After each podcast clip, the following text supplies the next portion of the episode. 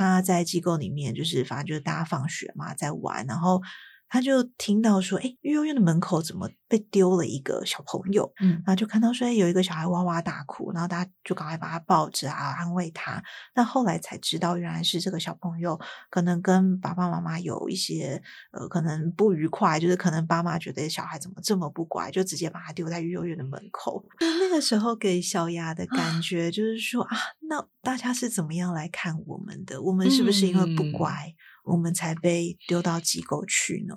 或者 是我是不是因为没有人要，我才住在这里？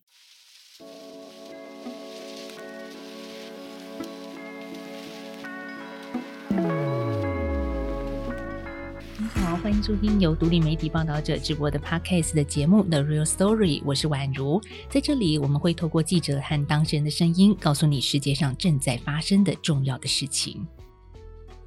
我们先来讲一个数据哦，台湾儿童受到虐待的儿虐通报数啊，从二零一八年的五万九千多件上升到二零二一年的七万九千多件。这也就是说呢，每七分钟就有一件儿虐的通报案。更重要的是，这八成的施暴者都是最亲的父母。那为什么这些大人做出这样的事情？那孩子们受伤了又该怎么办呢？每一扇家门的背后，其实都是存在着不一样的亲子关系，当然也有不一样的挑战。那特别是没有人天生就知道怎么当父母。那报道者的记者曹凤年呢，有一系列的文章，其实也带着我们进入了一些台湾需要缝补的家庭，同时也梳理了他们的处境。从傅年的文字里面也看到，是每一个故事都让人很心酸，而且每一个孩子他们的身上和心里都有着伤痕。所以这些超乎我们想象的故事，傅年，你先告诉我们，你是怎么样开始你的关注跟关心的呢？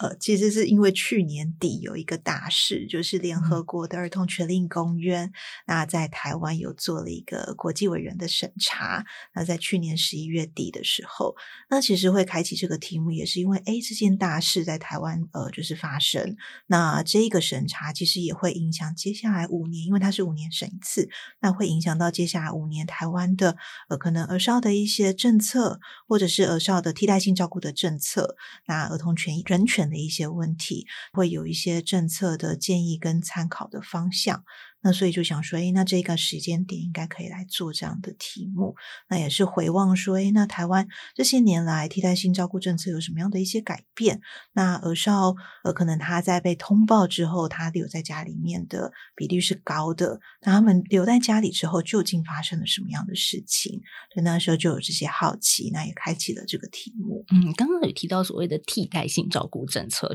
替代父母是这样的概念吗？对，可以说是国家。来协助父母，可能提升他们的能力，或者是假如父母的能力还没有完全的准备好，或者还没有完全的呃，可能做好照顾孩子的准备，那就会暂时一段时间先来协助父母来照顾孩子。呃，我刚刚也提到了一些数据，在这个家庭里面，他们的样态其实很多元的，而且。在经过不当对待之后，孩子的表现或者是创伤压力也是很不一样的。所以，我想先请傅年来谈谈你在采访过程当中所接触到的受虐的孩子经历了些什么。我想要分享的是，我在采访的时候，第一位真的是比较深谈的，就是一个就是有安置经验的孩子。这个女生，我把她化名叫做小牙。那小牙就是我跟他聊的时候，他已经是大学生了，然后他是念社工系。那从他有记忆开始，因为他爸爸妈妈是药瘾者，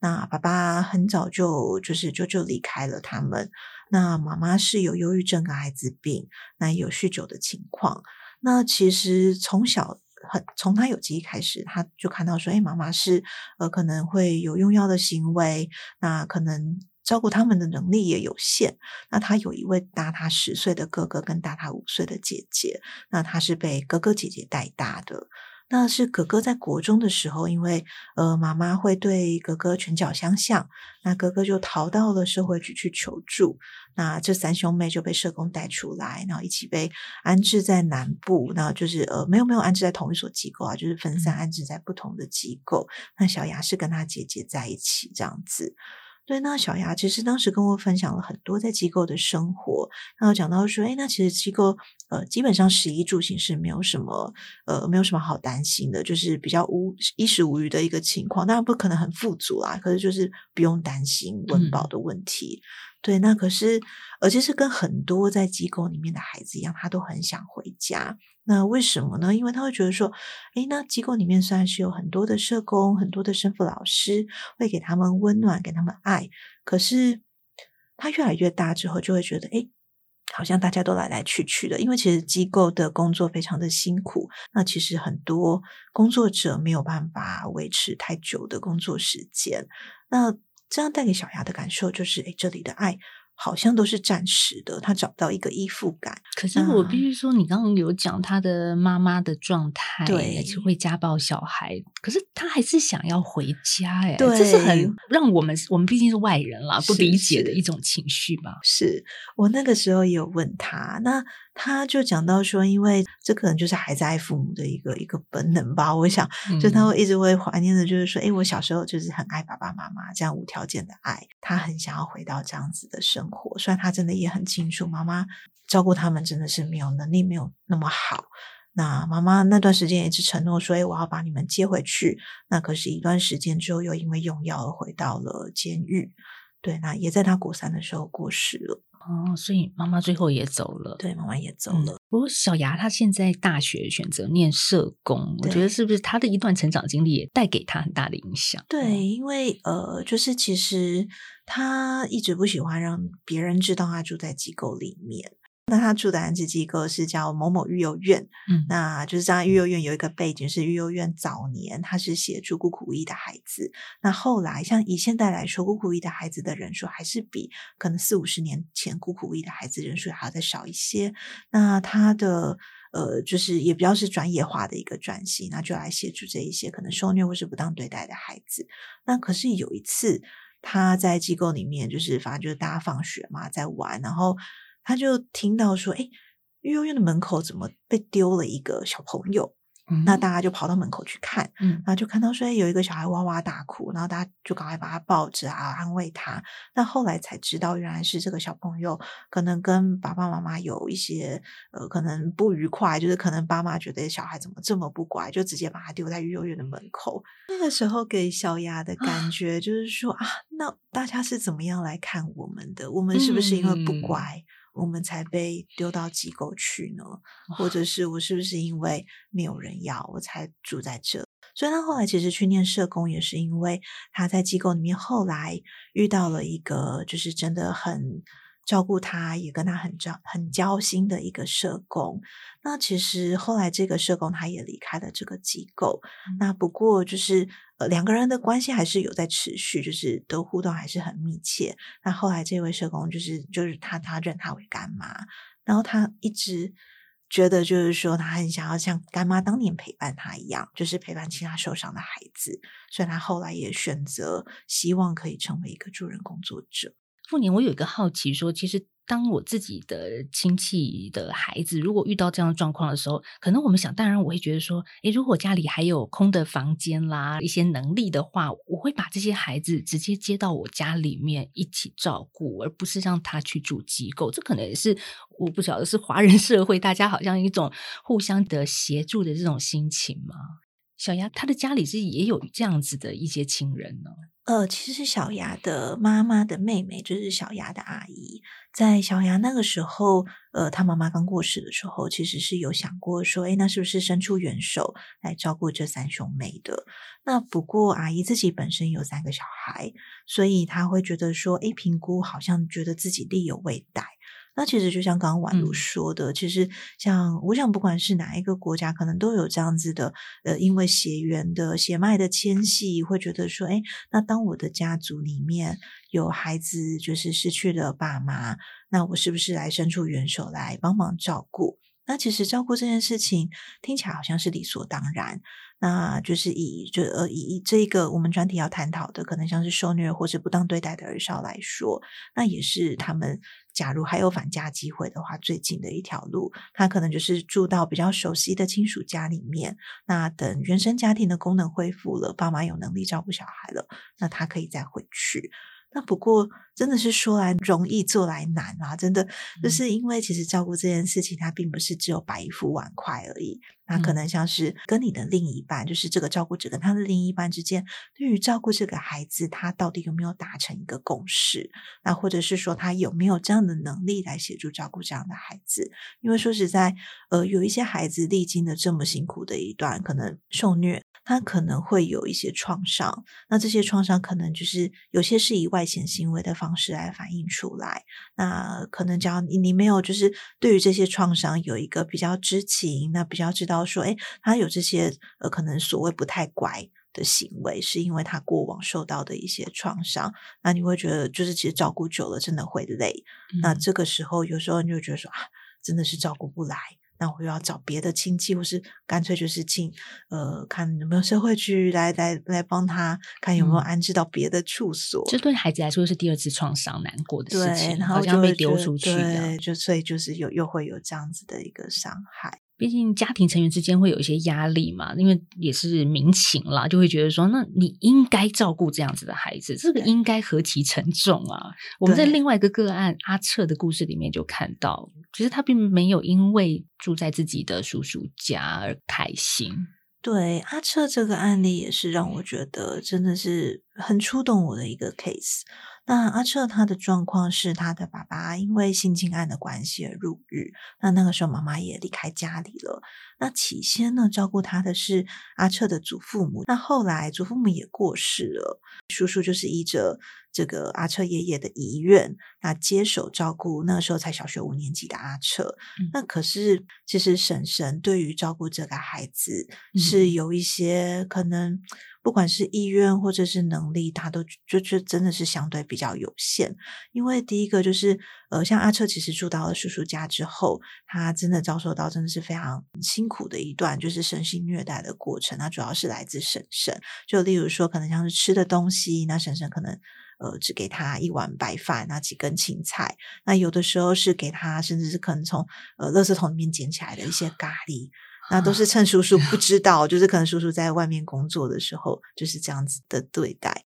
他现在已经成年了，那然后他也去当兵。可是他这样回顾下来，他的这一段经历，他觉得稍微理解婶婶那个时候的心情，因为在整个照顾阿彻这个讨论当中，其实婶婶的意愿是没有被征询过的。那就是其实阿彻会知道自己的爸爸是因为心情的关系而入狱，其实也是因为婶婶。那婶婶是怎么告诉他呢？就是打开了电脑，那指着阿彻爸爸犯案的那一则新闻，跟阿彻说：“这就是你爸。”那时候阿彻才知道说啊，婶婶这么对我敌意这么的严重，原来是因为他觉得有其父必有其子，对他嗯觉得啊，性侵犯的儿子在我的家里面，是不是也是会做出可能跟爸爸一样的类似的行为等等之类的，所以才会对他这么的苛刻。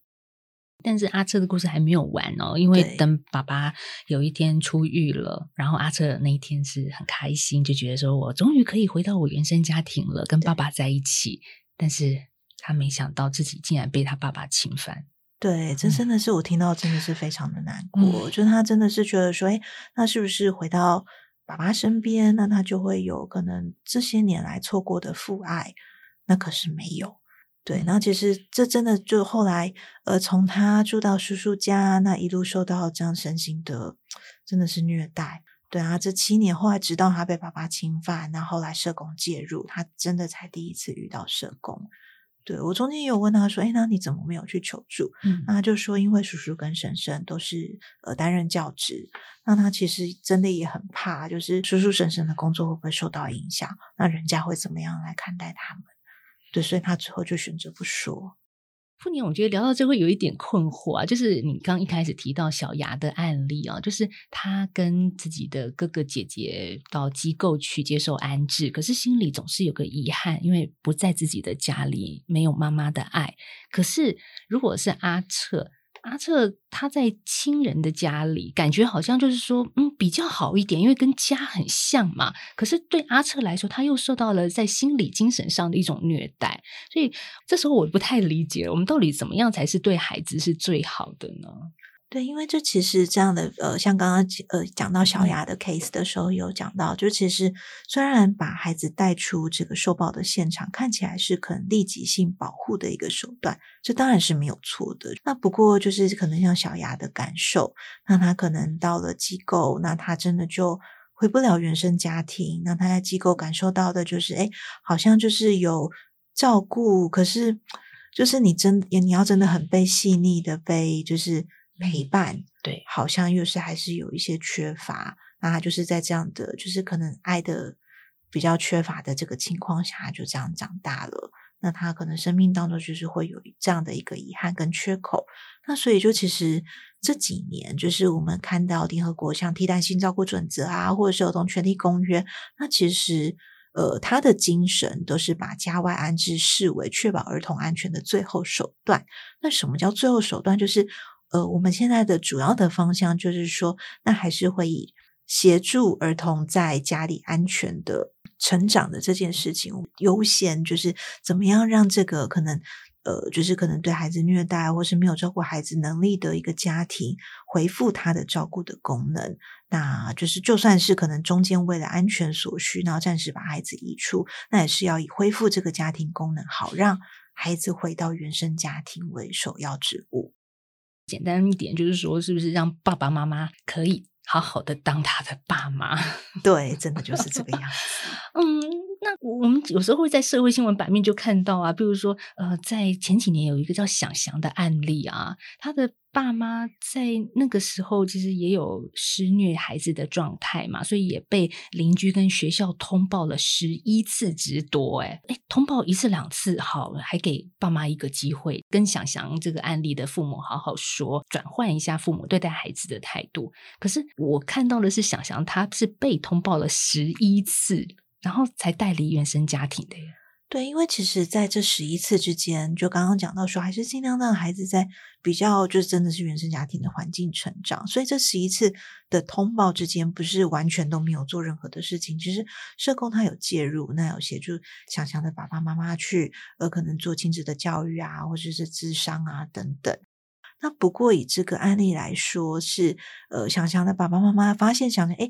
被带走了，嗯，那爸妈是有想要改变的。那也有做一些可能像是呃渐进式的，现在其实都会做一些渐进式的返家，那亲子关系的一些修复，那让想想慢慢慢慢慢慢的，那先确保他家里面爸妈能力的提升跟家庭的安全，然后再让他呃就是可能逐步的见面，那见面之后觉得哎可能亲子相处没有太大的危险或者是问题。当然，这样当中间有经过有询问过想想的意愿，当然就起先想想还是对父母还是有一些害怕，尤其是刚被安置出去的时候。那不过后来，我觉得他其实还是有发现到，哎，其实爸妈也是有在努力，那也是对他对待他的方式也是有在改变。那他后来又慢慢就讲到说，哎，那他觉得呃住在机构 OK 啊，那可是他也是喜欢他的爸爸妈妈。那最后就是安置到大概两年左右，他又说他想要回家。对，那后来就是评估家庭真的是比较，就是真的是安全性比较足够之后，就是也让他回去了。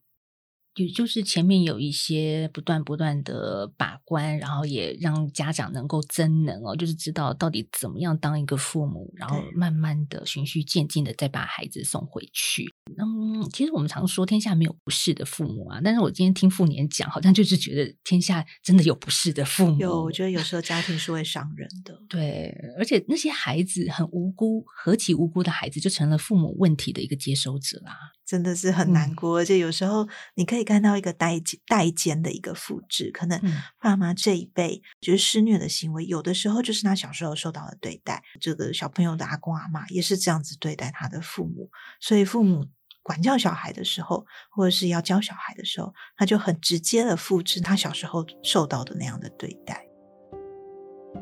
他的原生家庭也是这样羞辱他的，他觉得这样可以让他比较能够对抗真实社会的残忍，弱肉强食，有钱讲话很大声，啊，是很有钱的哦。嗯嗯，那爸爸他他他是之前是大概在青春期的时候，他就离开了家里自己生活，嗯，然后他没有被安置，可是他有出入过少管所，嗯嗯，对，然后就是在寄住各个不同的家。后帮派啊什么的，所以他不觉得这世界有什么公平正义，他觉得就是要靠自己的力气活下来。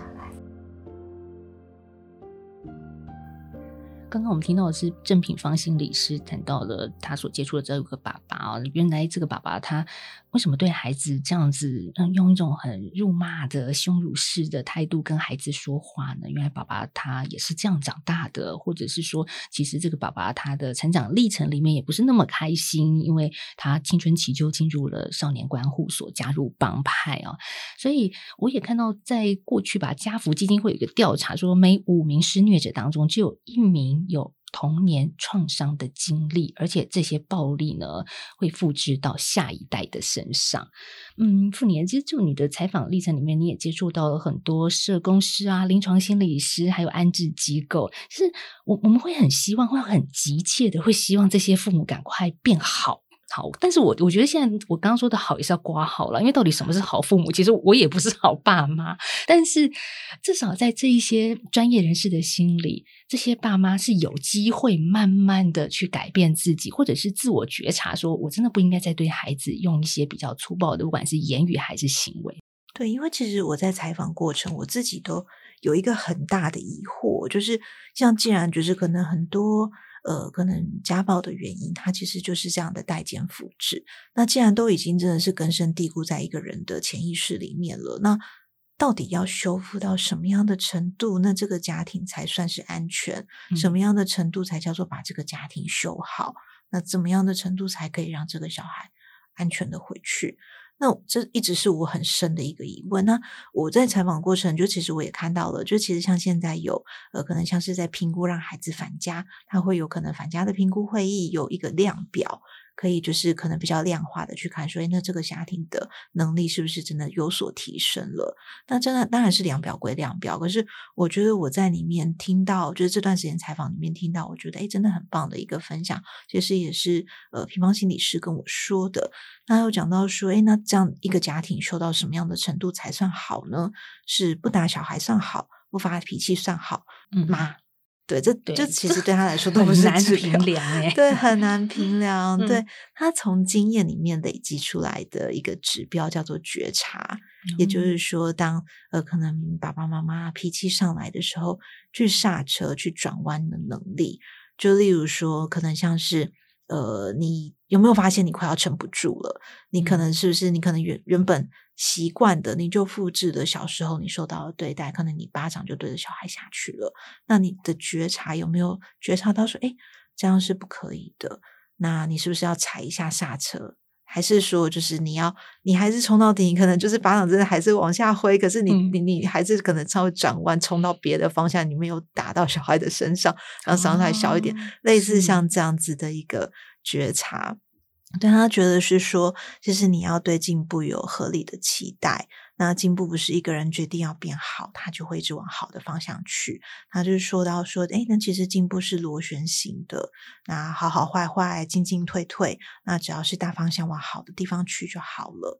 对，那可能像，例如说啦，可能像第一次进案是，可能像家长家长掐小孩的脖子，那可能第二次进案，别人说是打小孩的屁股，或者是说，可能家长家长在小孩失控在那边大喊大叫的时候，还是会很生气暴怒，可是他觉察到自己是生气的，他自己快要失控了，那知道自己快失控，可以踩刹车，对孩子有合理的期待，那其实这就是在进步的路上。嗯，但是在进步路上，我们又能容忍多久呢？因为你如果先是呼巴掌，然后再来打屁股，然后可是对我们来说都是打孩子啊，对，都是一样。但是其实我那时候就会说，哎，那其实我我也看到了一些数据，就是小孩回去之后还是又被通报了，他又被受虐了。但其实。这真的是很难说，因为他状况真的是百百种。那有些是真真的，我我听实务工作者有分享到，是他呃，因为像现在就是尽量降降低家外安置数跟家外安置的时间嘛。嗯。那有时候呃，小孩的原生家庭还没有准备好，那孩子就匆促的返家，或者是看起来诶好像有改变了，就把小孩送回去了，那就会发现其实并没有完全的好。那小孩又又又再度的被受虐，这样是一种，这真的是蛮让人担心。可能是可能为了追求，可能像是一个目标，或者是所谓的绩效，那就是把小孩送回去。对我听到实务工作者有这样子的分享跟担忧。那另外一个方面去想，其实就是说，其实你不被通报也是一种让人担心的情况。那可能是说，这个施虐者他更会躲藏，更会隐藏，或者是小孩因为什么样的原因他。受虐了，他不敢说。那其实这这真的是让更让人担心的，会不会哪一天真的是可能家长失控到做出了无法挽回的事情？对，就其实这真的有很多不同的解读。对，因为毕竟他是一个面对人、面对一个家庭，然后甚至是一个最无辜的孩子。对我真的觉得，真的要把一个人、一个家庭去做量化，我觉得好难哦。我自己想都觉得好难哦，真的难。机构面对这么多棘手挑战的当下，需要很多的专业一起来注入，才有可能去做一些比较实质的改变嘛。嗯，接下来我们会听一段哦，就是一个社工师他所看到的一个孩子，只有三岁，但这个孩子很特别，为什么呢？因为他只要生气的时候，就会复制长辈的语言。好，长辈语言就是《三字经》。有有一个孩子，我印象很深刻的，就是来都会讲《三字经》。我印象中应该是三岁多，牙牙学语，就还没有办法到很正常沟通，然后开口就是一个字、三个字，还有那种一层串的那一种。他讲的很溜的，就是这个。然后后来我们就去跟各管询问家里的状况，好像是阿公的发语词就是脏话这样子。因为我们老师那时候想说，我有听错吗？因为孩子他们自己就会起哄说，老师某某某骂脏话这样。对，所以基本上我们会说，因为这个话不好听，我们不喜欢，那你可以说什么这样子？我们通常都会用这种方式来替代。过了大概两三周之后，我们就没有印象他在骂脏话了。过年像这样的孩子，当然我相信社工一定有他们的方法，但是也是不是有机会可以让更多的专业团队来协助只有三岁的小孩他的一个情绪问题呢？现在政府就其实有慢慢发现到，就是说，哎，那其实机构呃真的面对到很多复杂性创伤的一些个案，嗯，那就会有一些计划，那可能包括像是引入医疗资源，或是引引入更多外界的一些专业协助，那怎么样来帮助机构增能，就是增加他们的能力去协助这样的。孩子，那以我自己访到的，就是像高雄的大同医院，他们其实早在政府计划之前，他们就已经进到机构。那为什么要进机构？他们第一个就是看到，呃，可能像是孩子真实的一个样子，因为呃，孩子在整间展现出来的样子，跟在机构他自己比较熟悉的呃生活环境里面展现出来的样子是。呃，还是当然是在机构里面比较直接，因为这就是他熟悉的一个生活环境，那也比较能看得到，就是说，哎，那他的这些行为是因为有什么样的一些前因后果，或者是他在生活的环境里面有怎么样的一个互动，他去造就了他这样子的一个外显行为。所以说，其实大同音乐已经呃在蛮多年前就进到高雄，几乎呃可以进得去的安置机构大概有十多所，那就是为零到两岁的孩子。做早疗啊，或者是可能办理适应的疗疗愈的团体啊，那检视孩子有没有出出现一些比较急性的创伤反应啊，或者是说可能到机构里面去带活动或是带团体，那把观察到的一些孩子的状况跟需求回馈给机构。那假如说发现有呃医疗的需求，那也会有比较早的一个医疗的介入。它同一个咖啡豆，然后所有的数值都是一样的。我知道处女，你们在这次采访过程里面还去了一个咖啡馆，好，然后呢，不只是去采访，他们有一次办活动啊，去外面摆摊的时候，你等于就有点像是他们的工作人员，帮他们发传单、顾摊位嘛？哦，这个咖啡馆其实蛮可爱的，它叫做咖黑。呃，我第一次踏进这些咖啡店应该是去年的三月。有的时候是呃，可能看他跟他们一起共餐，他们每个礼拜二会有固定的共餐活动，就是邀请呃，可能像是社区的养眼家庭或者是机构的孩子一起来吃饭，那食物都非常的好吃。那有时候我会去就是参加他们的共餐活动，那有时候参加他们的讲座，那有时候参加他们的市集摆摊。对啊，这一间咖啡店很特别，它其实是陪伴很多的药引家庭跟机构的儿少，嗯那去做一个真的是比较可能，就算儿少他已经呃可能自立了，他可能或者是年纪更大，他已经到成年的年龄，他已经离开了机构，那有自己的生活。那这里一直都是希望，诶，就是可以做一个当孩子有。遇到了事情，或者是例如心里有心事啊，或者是遇到快乐的事情也可以，就是可以回来歇脚聊天的一个地方。嗯，有点像是安置机构跟社会之间的一个中继站。就是我们是站在一个呃助人工作者跟真实社会，就是外面社会的中间，就是衔接他们可以呃有一些现实感。我觉得最近真的是蛮好，是会有很多的助人工作者会过来，然后即便像刚刚提到的离职以后，就这好像变成一个社会网络，也包含比如说像刚的熟客，他们也都会开始认识这里的孩子，也都熟悉，所以他们彼此也都会聊天一下，关心一下，然后连接整个社区跟周遭的人。我们系上老师有时候常过来以后，知道一些孩子，像那个刚提到就是要去当兵的孩子，老师也有塞一些钱给他带着带着去军中这样子，就感觉把很多不一样的人，就是他们可能是非正职的工作者，就助人工作者，然后一起来建立一个好的网络。我就想象，如果我我是他们，或是我是里面其中一个，在这样环境，应该也是会蛮喜欢的。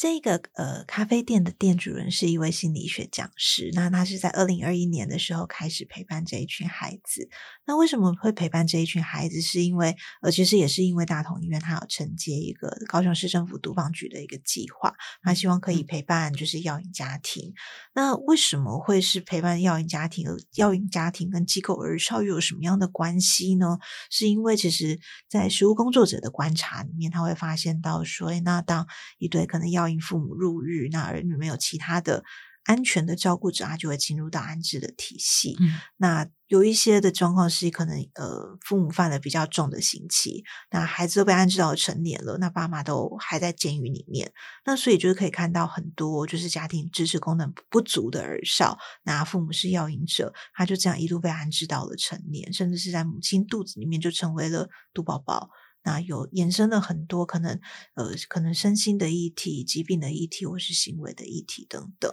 好，刚妇年你讲的十八岁成年哦，这大家可以理解。可是我们其实，在你的报道里面看到是未满十八岁的，有一群是年满十五岁，但是曾经换过两处以上安置处所，仍然没有办法适应的少年，他们就符合自立生活方案的条件了。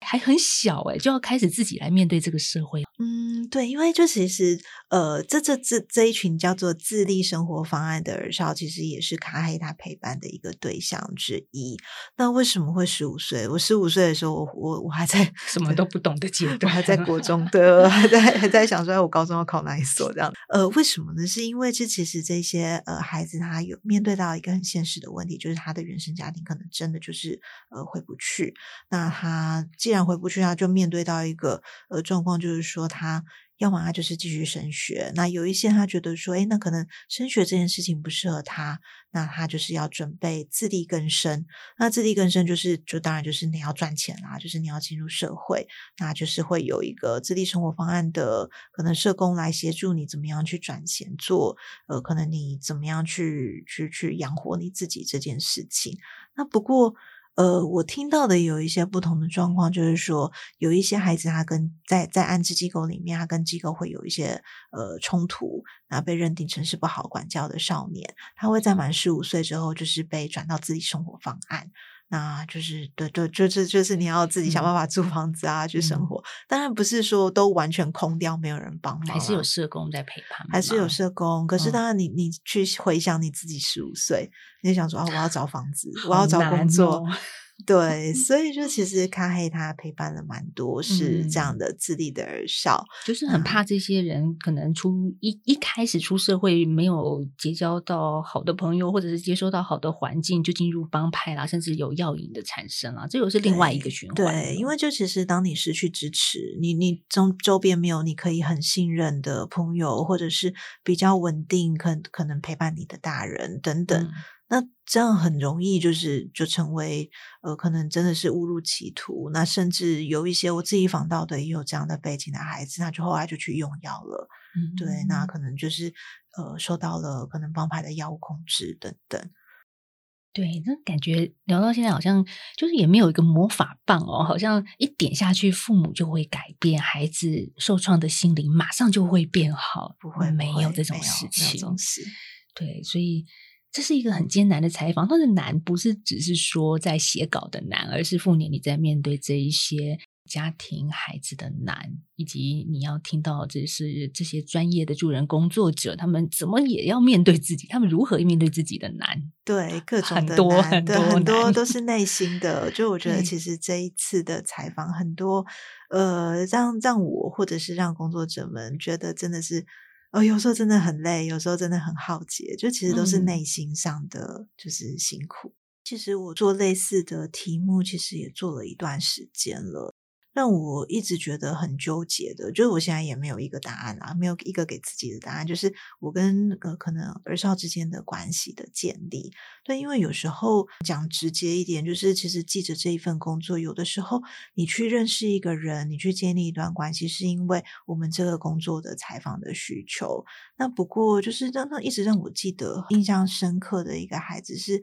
不是这个题目是好多年前年了吧？就是前年采访的一个孩子。那他自己有经历过，就是可能家里的一些不当对待，那也流转过很多不同的处所。然后啊，他有一段时间他去用药。对，那我去跟他聊的时候，他那个时候是接受电访。那聊了几次，他可能觉得，哎，我好像是一个给他有一种放心感觉，那他可以把他的很多内心话跟我说的一个对象。采访到后来，他就问我说，能不能当他的干姐姐？对我听到的时候，我我我一瞬时我也不知道该怎么反应，因为我真的没有，我们没有实际碰过面，我们都是透过电话。那有时候会赖来一些他最近的心情啊等等。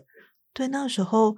呃，因为那那个当下我也没有，就是他的问题就是悬在那边，我没有办法去立刻找谁讨论，所以我就也跟他说，然后我们就是因为我们就是记者跟采访对象之间的一个关系，那我会希望他可以找到生活中他可以比较信赖，可而且可以实际陪伴他在他身边的一个让他放心的人。对我那个时候就是可以，就我我能想到就是给他这样子的回应，我也不知道好不好。对，那有我也觉得有一点残忍，好像我们关系会有真的是有一点目的性。可是我在那个当下，我给出了就是这样子的答案。对我现在还在想，说我到底那样做到底是是不是合适的。可能有的时候我也会想啊，我们何德何能能够让他们在我们面前袒露出这么痛苦的事情？对对对对，傅年，你看你的经历当中也听到，好像一个倾听就算是一个支持的力量。对啊，有时候会觉得说哇，真的就是他们真的好需要一个稳定的依附关系，就是他们真的很期待有个人。其实做的就是简最简单的聆听跟陪伴而已，嗯，对。可是陪伴这件事情又是何其慎重的一个承诺啊！有时候我会觉得说，哇，天哪，我我有办法做这样子的承诺吗？我一直到现在还是不断的这样问自己。当我遇到类似的事情的时候，我们能做自己擅长的事，或者是会做的事，就是我们把报道写出来，让更多人听见跟看见，好像也是我们能做而且可以做的。对对。因为一开始宛如有讲到一个通报数的提升，对我觉得其实通报数的提升有很多不同的解读。一个是，呃，当然第一个往坏处想，就是现在的儿女案件真的变多了。嗯，那有时候可能像是疫情啊，或是可能经济的一些压力等等，那把这些压力转嫁到了孩子的身上，导致通报数变多，儿女案件变多。那另外一个往比较正面一点去想，就是现在的社会对于呃可能儿虐这件事情的敏感度变高了。那当然，现在纳入义务义务通报的的职职业也变多了，那可能这样也造成了通报数的增长。那我自己当然是希望这样，这这是因为社会对于呃儿虐这件事情的敏感度变高而造成的通报数的增加。对，所以就是希望今天可能大家听的这样短短的分享，那可能对也多可能对自己周遭的一些事情有一些可能呃。敏感，或者是比较可以多一些的观察，那可能有一些儿少他在受到不好的对待的时候，他是不知道该怎么说出口的。对，可是假如这个时候有一个人觉察到了他的处境，那伸出援手，真的是可以改变他的人生的。嗯。所以一个数字吧，一一三 保护专线，这是二十四小时可以接通的一个保护电话。如果你真的觉得有些孩子你看到了，觉得他不太对劲，或者是需要拉他一把，有一些管道你可以协助他的。那看完傅年的稿子，其实每次都会被他这种厚描而且充满温度的文字而感动哦。就是有时候我就一边看一边想啊，因为我们到底自己是怎么长大的？是不是真的这么平安、这么幸福？这个呃背后有多少人的爱？我们才能够长到到现在。但是读妇年报的时候，也会在想，我们什么时候自己也曾经受了伤，而那个伤怎么样去反映到我现在长大，可能面对我的朋友，或者是甚至小孩的身上，这都是我们。其实看完之后，我觉得给我好大的一个冲击。对，因为我我其实对一句话有很深的感触，就是幸福的童年可以疗愈一生。那不幸的童年要用一生来疗愈。嗯，对，我觉得像大家这几年都会讨论到台湾的生育率真的是太低了。可是我觉得真的更重要的是，怎么样来保护这些已经被生下来的孩子，怎么样给他们一个幸福又安稳的一个童年。你报道里面是阿彻告诉我们，就是他心理师跟他说的话，我觉得很棒啊。他说，心理师告诉他，事情遇到了不一定要处理它，可以打。包它放在心中角落，偶尔有能量就拆包，不行就把它放回去吧。所以，嗯，正在听节目的你，可能也有一些你觉得现在可以打开的事，或者是你觉得还要再放一下的事情。我觉得每个人都有自己不同的生命经验。如果你可以的话，找个人好好的聊一聊，就像傅年遇到他的受访者一样，受访者愿意跟他说，也觉得在聆听的过程当中产生了一些支持的力量。如果你觉得我们的节目可以，也欢迎你可以来信跟我们分享你自己是怎么努力变强壮的过程。希望聆听大家的故事，也谢谢我们报道者的记者曹富年今天跟我们聊了这么多，谢谢富年，谢谢宛如，谢谢大家。如果你喜欢这集节目，希望你分享给需要的人知道。你也可以到 Sound App 或者是报道者的官网捐款支持给我们，让我们听见更多的声音。谢谢你听到了最后喽，我是宛如，拜拜。